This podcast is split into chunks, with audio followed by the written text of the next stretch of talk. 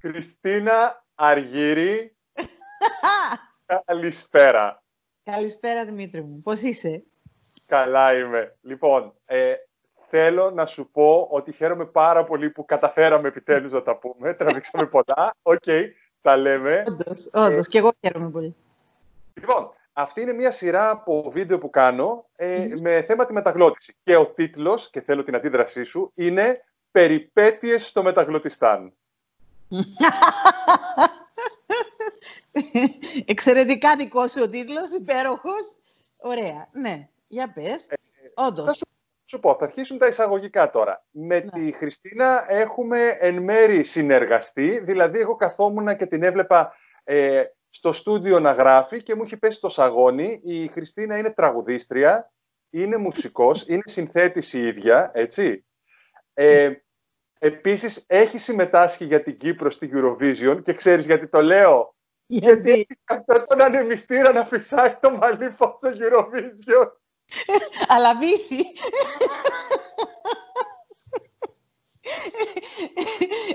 Είναι κάτι ζέστης. Είπα να μπούμε στο κλίμα.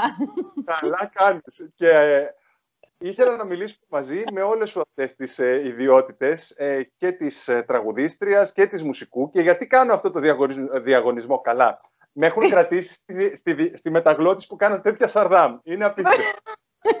Εξαιρετικό. Γιατί πάρα πολλοί κόσμος δηλώνει τραγουδιστής χωρίς να είναι μουσικός. Ναι. Αυτό είναι το, ένα θέμα ε, διαχρονικό, ένα πρόβλημα διαχρονικό, όπου όντως οι, οι τραγουδιστές δηλώνουν οι περισσότεροι ότι είναι τραγουδιστές χωρίς να έχουν σχέση ούτε με το τραγούδι, με τη μουσική γενικότερα, με τις γνώσεις ε, και απλά είναι ουρανοκατέβατοι και έρχονται και είναι λίγο επικίνδυνα τα πράγματα και στο ε, αποτέλεσμα. Εγώ αυτό το κατάλαβα όταν σε είδα να δουλεύει στο στούντιο και είναι μια ιστορία που τη λέω παντού. Ε, η Χριστίνα ε, έχει πρίμα βίστα, ε, ε, έχεις απόλυτο αυτή επίσης. Τι σημαίνουν αυτά; Ότι η Χριστίνα μπορεί να πάρει μια παρτιτούρα και όπως εμείς παίρνουμε την εφημερίδα και αρχίζει και, διαβάζουμε, και διαβάζουμε, η Χριστίνα παίρνει μια παρτιτούρα και αρχίζει και τραγουδάει. Τη μελωδία, τους τύπους και απόλυτο αυτή σημαίνει ότι ακούει και ξέρει ποια νότα είναι αυτή. Ε, και όχι μόνο ξέρει, μπορείς να της πεις «Ρε εσύ, πες μου ένα λαΐφεση» και να σου πει ένα λαΐφεση χωρίς να πάρει ακόρντο. Καλά τα λέω. Ε, είναι, είναι πολύ κοντά. Έχω πολύ καλό αυτή. Όντως, ισχύει. Έχει, ε, καλό. Όπως επίσης έχω πολύ καλό πρίμα βίστα που είναι αυτό που είπες με την εφημερίδα. Είναι πάρα πολύ καλό παράδειγμα. Ε, μπορώ να διαβάζω νότες με την ίδια άνεση που διαβάζουμε τη γλώσσα μας. Εγώ λοιπόν μια μέρα είμαι στο στούντιο και είμαι με τον ηχολήπτη και με τον σκηνοθέτη και με τον υπεύθυνο από το εξωτερικό που έχει έρθει και η Χριστίνα είναι μέσα και χωραφεί με τρεις ακόμα συναδέλφους γυναίκες χοροδιακά. Τη λέω αυτή την ιστορία και θα τη λέω συνέχεια.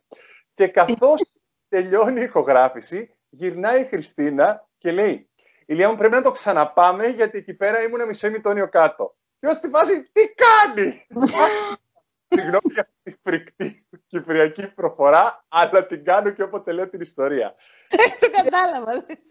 και εκεί ακριβώς έρχεται το μεγάλο θέμα, είναι οι τραγουδιστές, τραγουδιστές μόνο ή πρέπει να είναι και μουσική. Γιατί εκεί αποδεικνύεται ότι εσύ είχες όλη τη γνώση και την εμπειρία να είσαι πολύ αποδοτικότερη από κάποιον άλλον. Πες μου. Λοιπόν, ε, σίγουρα το να είσαι μουσικός ε, και τραγουδίστρια σημαίνει ότι μπορείς ακριβώς να κάνεις αυτό που είπαμε πριν. Δηλαδή το να παίρνεις μία παρτιτούρα και να μπορείς να αποκρυπτογραφείς αυτό που γράφει, τη μουσική. Να μπορείς να βλέπεις τις νότες και να μπορείς να το τραγουδήσεις. Αυτό θα έπρεπε να είναι ε, το ζητούμενο για κάθε μουσικό και τραγουδιστή. Γιατί ο μουσικός, ο τραγουδιστής είναι και μουσικός. Θα έπρεπε να είναι. Ειδικά από τη στιγμή που ε, είναι ζητούμενος στο στούντιο να πάρεις μια παρτιτούρα και να την τραγουδήσεις. Έτσι. Δεν γίνεται να μην έχεις σχέση με αυτό. Πρέπει να μπορείς να καταλαβαίνεις τι βλέπεις. Ε, τώρα, ναι, πιστεύω ότι ε, κάνει και τη δουλειά πολύ πιο γρήγορη ε, το να, και πιο αποδοτική σίγουρα, το να μπορείς να καταλαβαίνεις τη μουσική, το να είσαι μουσικός. Αυτό που θέλω να σε ρωτήσω, ε, και τρέπομαι. Παρακαλώ. Είναι... Ξέρεις τώρα. Τι μ' αρέσει. Προφορά. Τι προφορά; Προφορά. Λοιπόν, εσύ είσαι Ε, αυτή τη στιγμή έχεις γυρίσει και στην Κύπρο, οπότε πλέον δεν δουλεύεις στη μεταγλώτηση. Έτσι. Ναι. Γιατί ναι. τα στούντιο είναι όλα στην Αθήνα, ούτε καν στη Θεσσαλονίκη δεν υπάρχουν ε, στούντιο.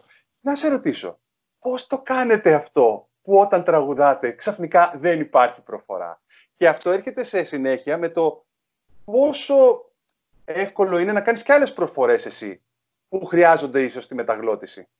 Σε αυτό που λες ε, θα, θα σου πω ένα, ένα άλλο περιστατικό το οποίο έχει σχέση με αυτό. Ε, στην Αθήνα, όταν βρισκόμασταν με παρέες, με Έλληνες και με Κύπριους, στην ίδια παρέα, μπορούσε να, μιλή, να μιλούσα μαζί σου που είσαι από Ελλάδα ελληνικά και την ίδια ώρα, στην ίδια πρόταση, να γυρνούσα στον άλλο φίλο δίπλα και να μιλούσα, να άρχισα να μιλώ με κυπριακή προφορά, γιατί μιλούσα σε έναν άλλον άνθρωπο, ο οποίος είναι από την Κύπρο. Έτσι, και γινόταν αυτή η αλλαγή και οι φίλοι μου οι Έλληνες με έναν ανοιχτό το στόμα και λέγανε Καλά, τώρα πώς το κάνετε αυτό, αυτό το switch, αυτή την, την εύκολη αλλαγή. Δεν ξέρω. Είναι, είναι άλλη προφορά, είναι διάλεκτος. Ε, ε, έχουμε πάρα πολλές διαφορές, ισχύει αυτό, στην, ε, στο, στην τοπολαλιά και στον τρόπο που προφέρουμε τα σύμφωνα και τα, και τα φωνήεντα, αλλά περισσότερο είναι τα σύμφωνα. Είναι λίγο πιο βαριά, πιο, έχουν περισσότερο βάθος. Ε, τώρα, νομίζω ότι και στην αρχή, όταν πρωτοανέβηκα στην Αθήνα, ε, υπήρχαν κάποια περιστατικούλια που μου ξεφεύγανε κάποια ε, σύμφωνα πιο βαριά. Θα σου πω άλλο παράδειγμα. Με την ε, Φωτεινή, την Κωστοπούλου, την αγαπημένη, κάναμε πρόβες για κάποια φωνητικά που ε, έπρεπε να παρουσιάσουμε μαζί με το Σάκη το Ρουβά σε μια συναυλία. Ε, name dropping, name dropping. Και αναφέρομαι στη Φωτεινή βέβαια. There you go. Λοιπόν, name dropping λοιπόν. Ε, και κάναμε λοιπόν ε, πρόβα με τη Φωτεινή και τον Κοσμά, έναν άλλο φίλο εξαιρετικό τραγουδιστή και μουσικό. Και έλεγα στη Φωτεινή σε μια γραμμή όπου είχαμε, έπρεπε να της δώσω τη φωνή της και της λέω «Φωτεινή μου εδώ αυτό είναι ντο». Τι μου λέει Φωτεινή, τι είναι; Ντο της λέω. Μου λέει, πες το ξανά, πες το. Και έλεγα το, το ντο, αλλά με κυπριακή προφορά. Ντο. Δηλαδή, έβαλα, έβαζα δύο-τρία νι, τα, και μετά το ντο. Και γελάμε μέχρι τώρα. Είναι τώρα τόσα χρόνια και το λέμε. Οπότε μπαίνεις στο στούντιο να ηχογραφήσεις για μεταγλώτηση και η προφορά φεύγει. Έτσι. Ναι. Αυτό ναι. είναι θέμα αυτιού έχει να κάνει σίγουρα. Ε, πρέπει να έχει να κάνει το αυτή, το μουσικό αυτή και το πώς αντιλαμβάνεσαι τους ήχους. Ε, όπως επίσης έχει να κάνει και το, γενικά το ελληνικό τραγούδι. Μεγαλώσαμε και στην Κύπρο με ελληνικό τραγούδι και με ξένο, αλλά με, με τους Έλληνες τραγουδιστές. Άρα ε, τραγουδώντας και ακούγοντας από παιδί την προφορά τη σωστή στα τραγούδια, ε, αναπόφευκτα φαίνεται ότι λειτουργεί σωστά πια η προφορά όταν τραγουδάς. Αυτή η διαφορά ξένο και ελληνικό που είπες τώρα έχει πάρα πολύ ενδιαφέρον γιατί ε, η μεταγλώτηση σε μεγάλο βαθμό ε, έχει να κάνει με τραγούδια που έχουν γραφτεί ε, το πρωτότυπο σε μια ξένη γλώσσα.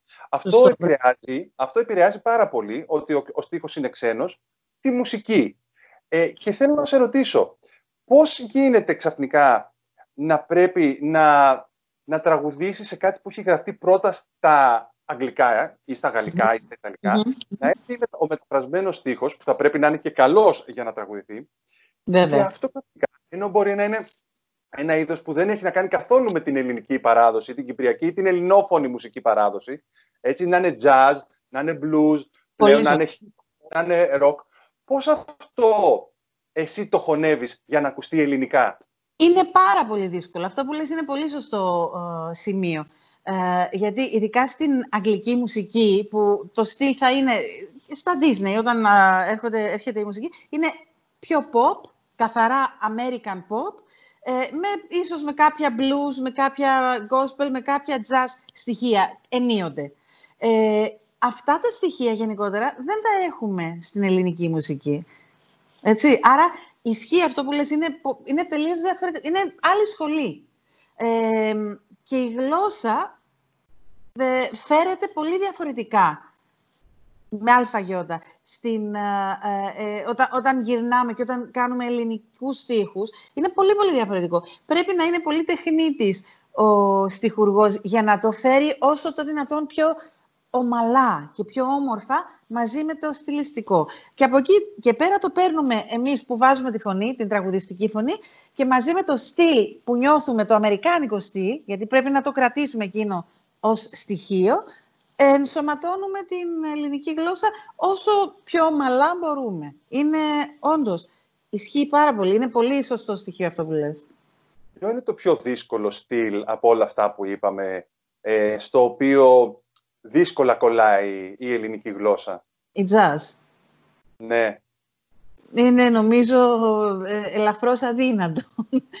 να, είναι, είναι δύσκολο και η pop και στη pop. Ε, blues, pop και περισσότερο στη jazz ε, φέρονται πολύ διαφορετικά τα φωνήεντα.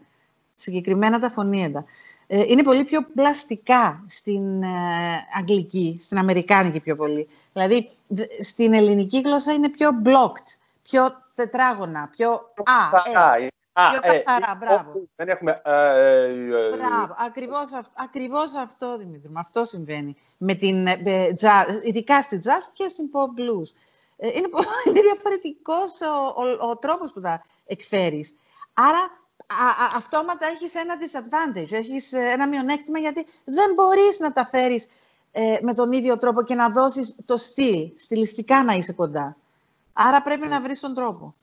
Και μέσα σε όλο αυτό θα σου προσθέσω και τον παράγοντα χρόνο, όπου δεν είναι ότι έχεις πάρει αυτό το τραγούδι και, και το, το έχεις χωνέψει. Και το έχεις χωνέψει. Δηλαδή, αυτό που δεν το ξέρει πολλοί κόσμος είναι ότι πολύ συχνά εγώ τουλάχιστον που δεν έχω πρίμα βίστα, που πάω με το αυτή, mm. ε, πάμε στίχο-στίχο όποτε έχει χρειαστεί να γράψω τραγούδι και είμαι, το ακούμε μία φορά να πάρουμε λίγο το ύφος και μετά πάμε. Στίχο-στίχο, στροφή-στροφή. Φράση-φράση. Φράση-φράση. Εσύ αυτό που έχεις πιο εκπαιδευμένο αυτή, γιατί όταν το βλέπει ο κόσμος στην τηλεόραση, στον κινηματογράφο, μπορεί να μην το καταλάβει. Να κατα... το καταλαβαίνει. Το καταλαβαίνεις ότι είναι σπασμένα τα νοήματα ε, εκεί είναι ε, που φαίνεται η δουλειά του παραγωγού και του, ε, στο, στο στούντιο της ηχοληψίας. Ε, είναι η δουλειά του να το κάνει να φαίνεται να έχει συνοχή, να μην φαίνεται αυτό που λες. Ε, καταλαβαίνω αυτό που λες και έχεις δίκιο. Ο κάθε άνθρωπος, Δημήτρη μου, έχει το χρόνο του, το δικό του χρόνο να λάβει ένα κομμάτι, να το χωνέψει και να το κάνει project. Έτσι. όταν γνωρίζεις μουσική και όταν έχεις πολύ καλό αυτή, γλιτώνεις, κερδίζεις χρόνο. Γιατί γίνεται όλη αυτή η επεξεργασία πολύ πιο γρήγορα. Αυτό ισχύει και είναι όντως ένα πλεονέκτημα, αν θέλεις, που έχω εγώ και κάποιοι άνθρωποι που έχουν πολύ πιο γρήγορο μουσικό αυτή. σε, σε αντίθεση με ανθρώπους που δεν, δεν έχουν αυτό το στοιχείο τόσο γρήγορο. Δεν σημαίνει ότι δεν θα είναι το ίδιο καλό το αποτέλεσμα. Πρόσεξε με παίζει ρόλο η δουλειά που θα γίνει στο στούντιο. Απλά θέλει περισσότερο χρόνο έτσι, και θέλει πολύ προσοχή από τον παραγωγό. Το πώς θα το ακούσει και το πώς θα το φέρουν, πώς θα καταφέρουν να, να, να κολλήσει μια φράση με την άλλη και να γίνει ένα. Το που θέλω να σε ρωτήσω σε σχέση με αυτό είναι, επειδή ανέφερα ότι την ιστορία για τα χοροδιακά, αλλά έχεις τραγουδήσει πάρα πολύ σόλο εσύ σε μεταγλωτήσεις. Και χοροδίες και σόλο και χοροδίες και σόλο και ντουέτα και τρίο και τα πάντα όλα. Mm. Του έχει τύχει σε σόλο να το έχεις πάρει και να το έχεις κάνει φράση, φράση, φράση και μετά να πεις τώρα το ξέρω, πάμε να το κάνουμε ένα one take. Ε, όχι. να σου πω τι έγινε.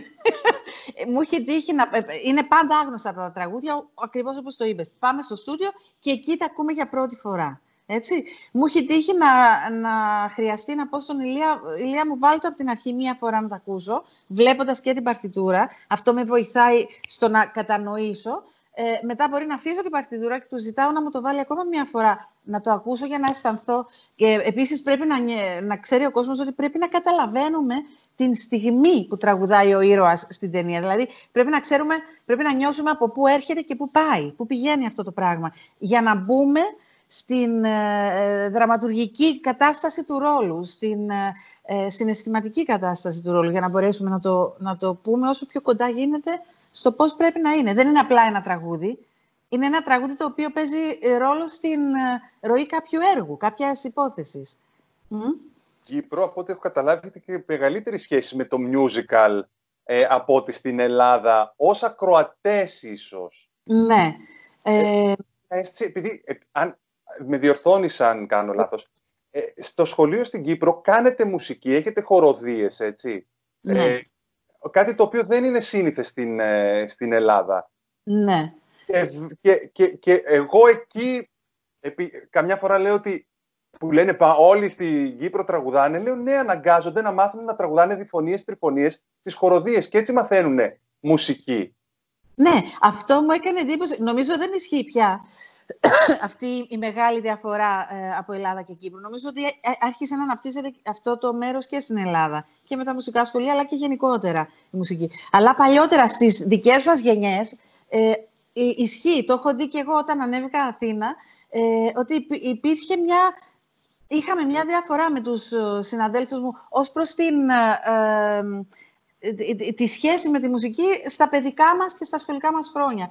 Ναι, εμείς είχαμε ίσως περισσότερη τριβή αναγκαστικά με αυτό. όπως επίσης πηγαίνουν στην Κύπρο πάρα πολλά παιδιά σε οδεία. Αυτό δεν είναι κατά ανάγκη καλό πάντα, γιατί δεν έχουν όλα τα παιδιά την ανάγκη ή το ενδιαφέρον ή το ταλέντο. Είναι περισσότερο ίσως η ανάγκη των γονιών που στέλνουν τα παιδιά. Ο, ναι, ναι. Ε, και αυτό δεν είναι πάντα ε, καλό. Είναι καλό όμως στην περίπτωση που ένα παιδί έχει ταλέντο, γιατί του ανοίγεται ε, μια δίωδος προς τη μουσική. Εκεί που δεν θα είχε, αν δεν είχε αυτή την άκρη με το να πάει σε ένα δάσκαλο και να μάθει κάποια πράγματα ή να μπει στη χοροδία στο σχολείο και γίνεται δουλειά, γίνεται όντως δουλειά από τα σχολεία.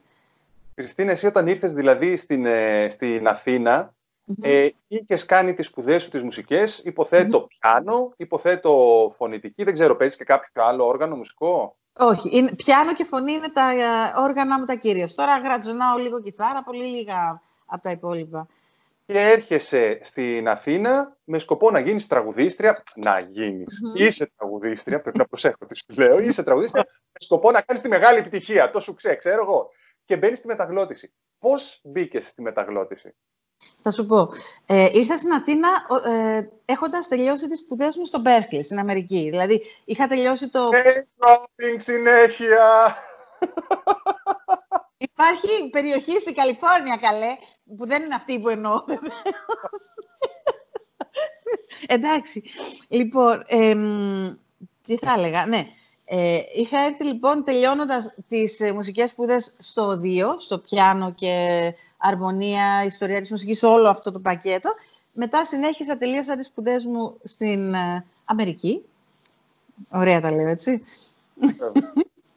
και μετά ε, έτυχαν κάποια πράγματα, κάποιες συγκυρίες και ανέβηκα στην Αθήνα.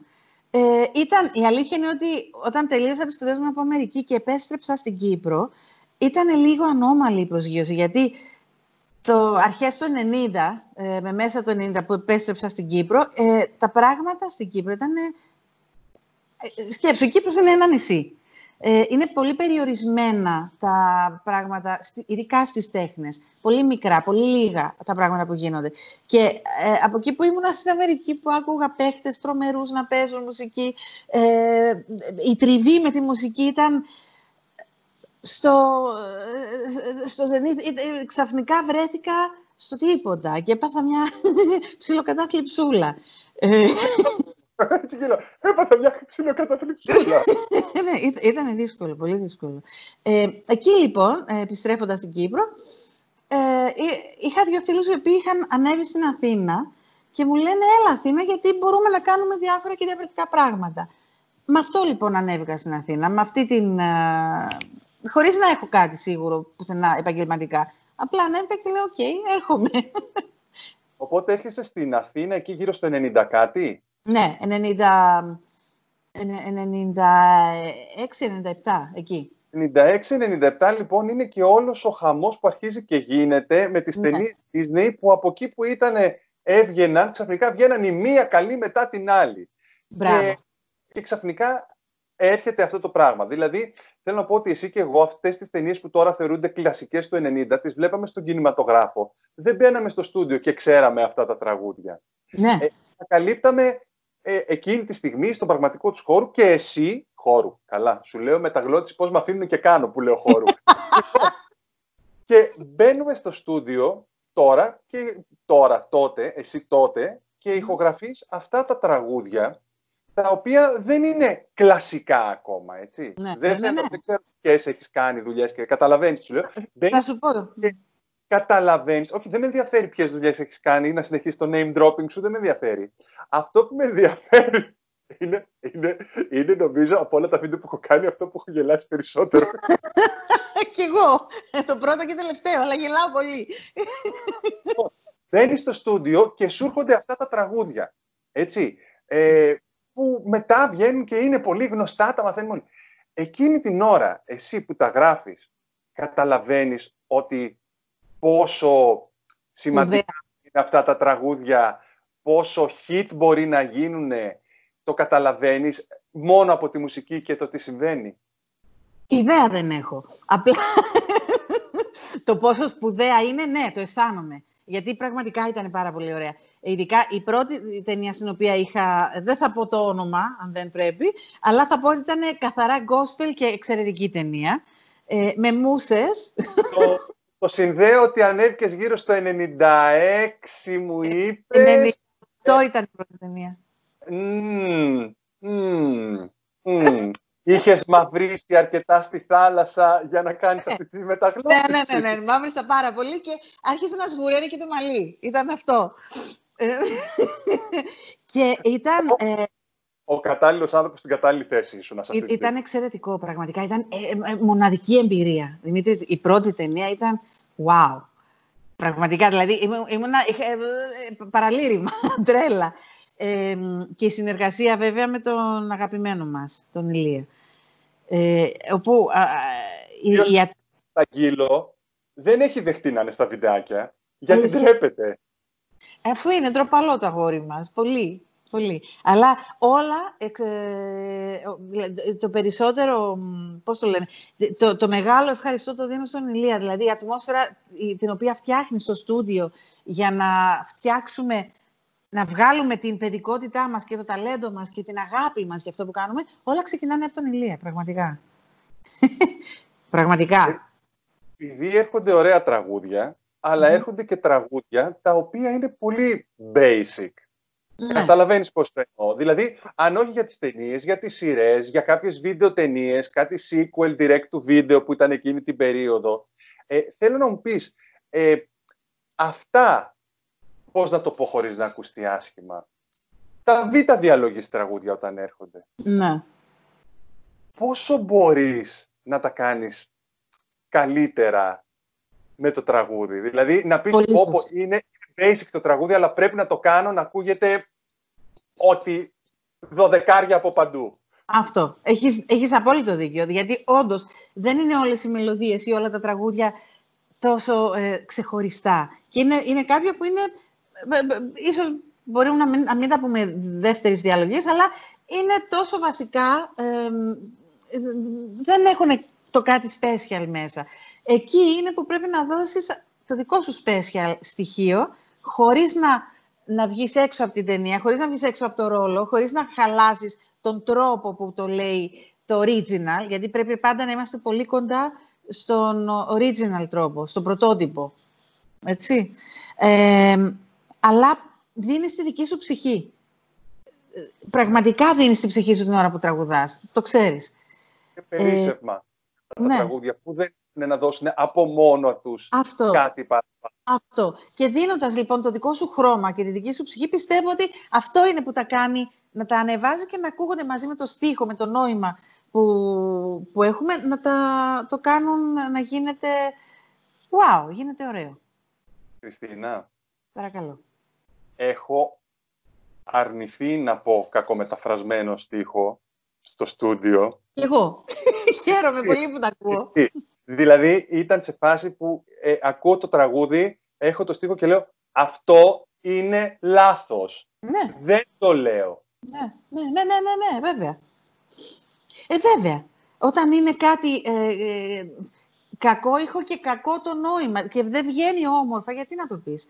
Αρνείσαι. Ε, είναι κάτι που πάει εναντίον σε αυτό που θες να κάνεις. Δεν είναι ωραίο. Ήχο. Ναι, ναι, σε μικρά σημεία, ναι. Εγώ έχω αλλάξει και ολόκληρη στροφή, μην πας. Αλήθεια; Α, ναι, είσαι ναι. πιο προχώ. Ναι, ναι, ναι. Εγώ ήμουν σε φάση ότι είναι όλο το νόημα λάθος. Πρέπει να φύγει όπως ναι, είναι. Ναι, ναι, ναι, ναι.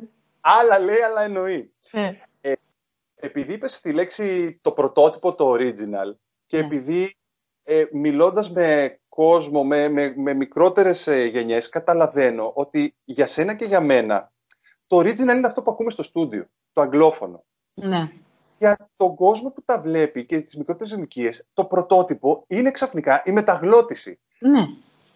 Ε, σε έχουν αναγνωρίσει ποτέ ως το πρωτότυπο, στην πρωτότυπη φωνή κάποιου από ε, τις που έχεις κάνει; Συμβαίνουν πολλά συγκινητικά, Δημήτρη μου, τα, εδώ και πολλά χρόνια, γιατί εδώ και πολλά χρόνια κάνω, έχω κάνει αυτή τη δουλειά, έχω δώσει τη φωνή μου σε, σε ταινίες από το 98, όπως σου είπα.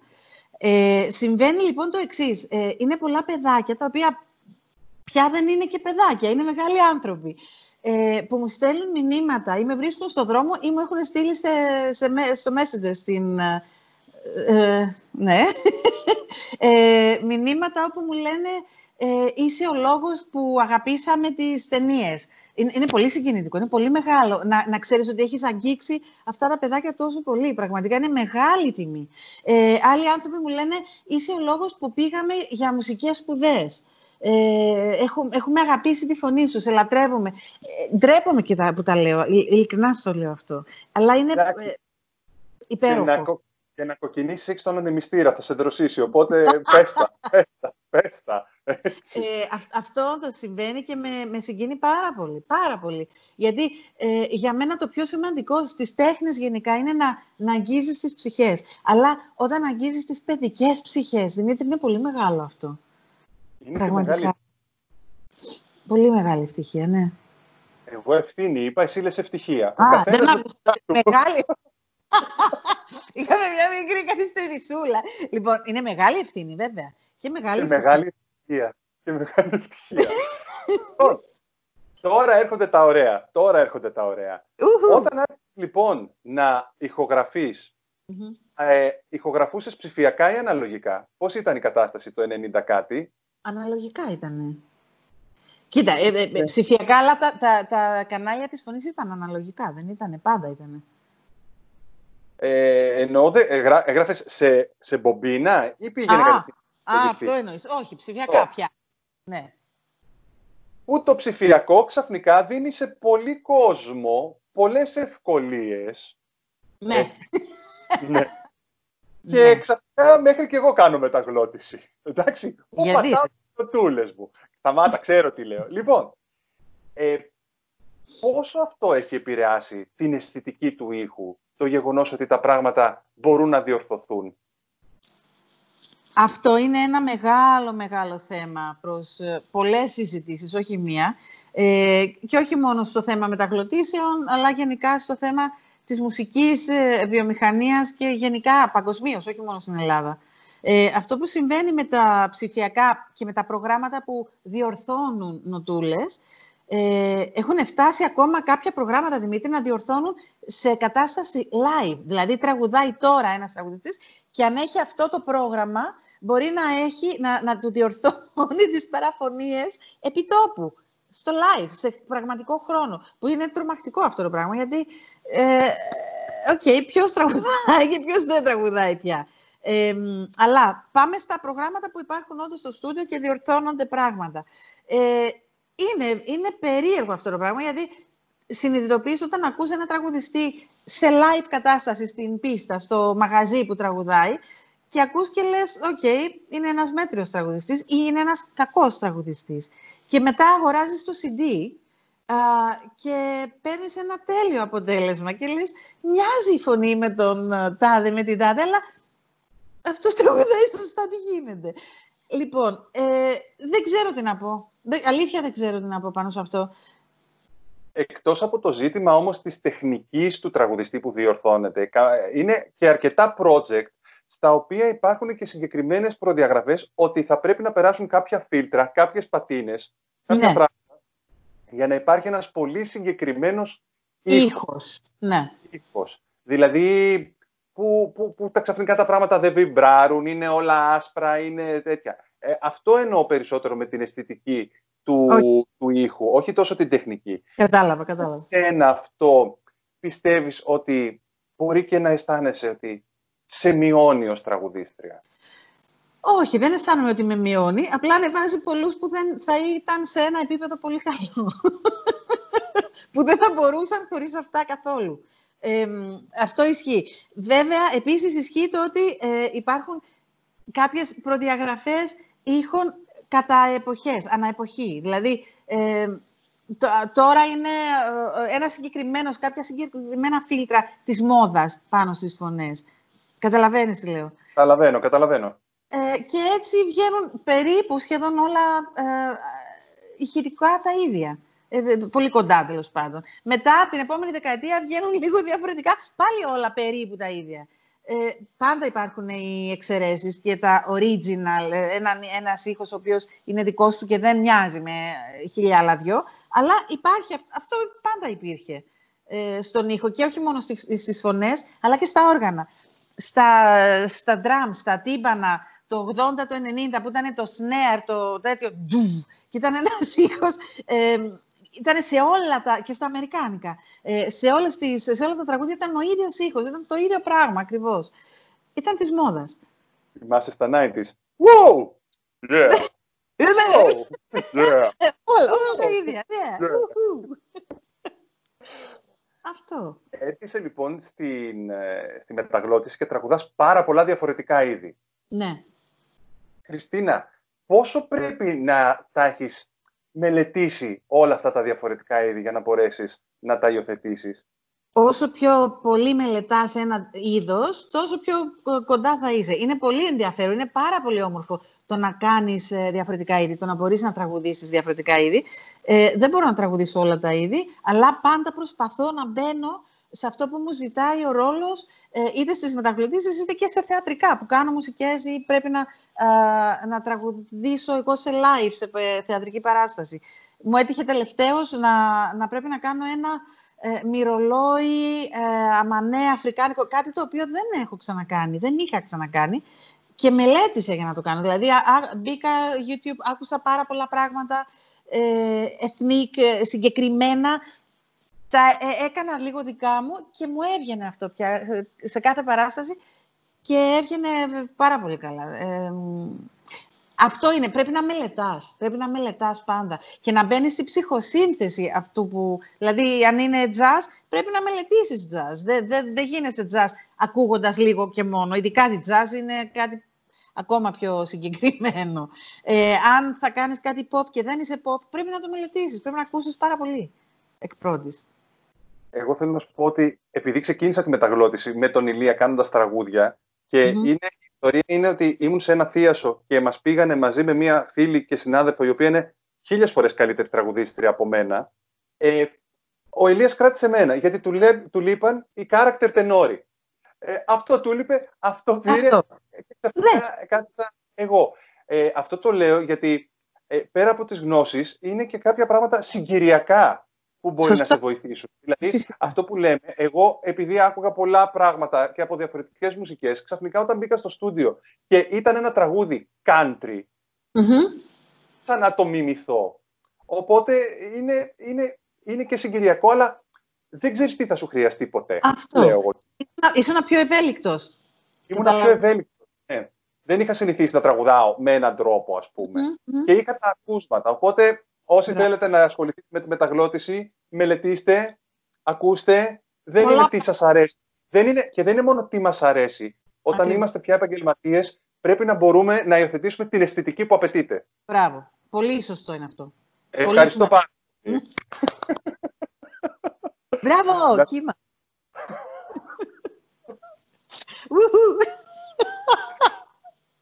υπενθύμησα, βρε. Συνεχίζουμε. Χριστίνα, πόσο καιρό έχεις φύγει από την Αθήνα; Έχω φύγει τον ε, Σεπτέμβριο του 2014. Είναι σχεδόν...